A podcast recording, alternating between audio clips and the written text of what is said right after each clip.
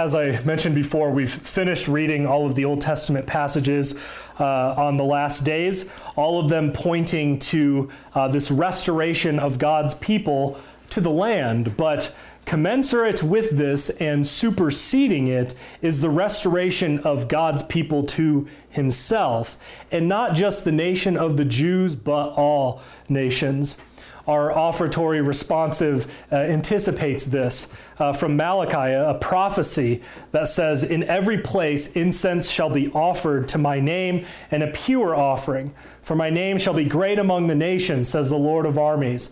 And the early fathers frequently quoted this. They invoked this prophecy and they connected it to the church and the offering up of the Eucharistic thanksgiving sacrifice. That Christ, once and for all, offering at Calvary is something we participate in by offering up the bread and the wine, a pure offering. Christ's sacrifice is the pure offering. And our sacrifices of praise and thanksgiving are made pure through his offering and our prayers offered up as incense as well, and sometimes, uh, in some cases, literal uh, incense. And while we're in darker times right now, we can look back on what God has done for his people in bringing them out of captivity, in delivering them from Gog and Magog, and delivering them from the Roman destruction of Jerusalem.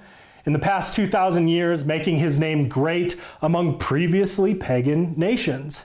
And we can uh, look at God's hand in all of this, his providence in all of it, and trust that just as he has saved his people before, just as he res- has restored them time and time again, that he has exodused his people out of these things and restored them, that he has converted entire nations, we can have full assurance in the prophecy of Malachi that his name will once again be great among the nations. He has said it, and it will be so. So come and welcome to Jesus Christ.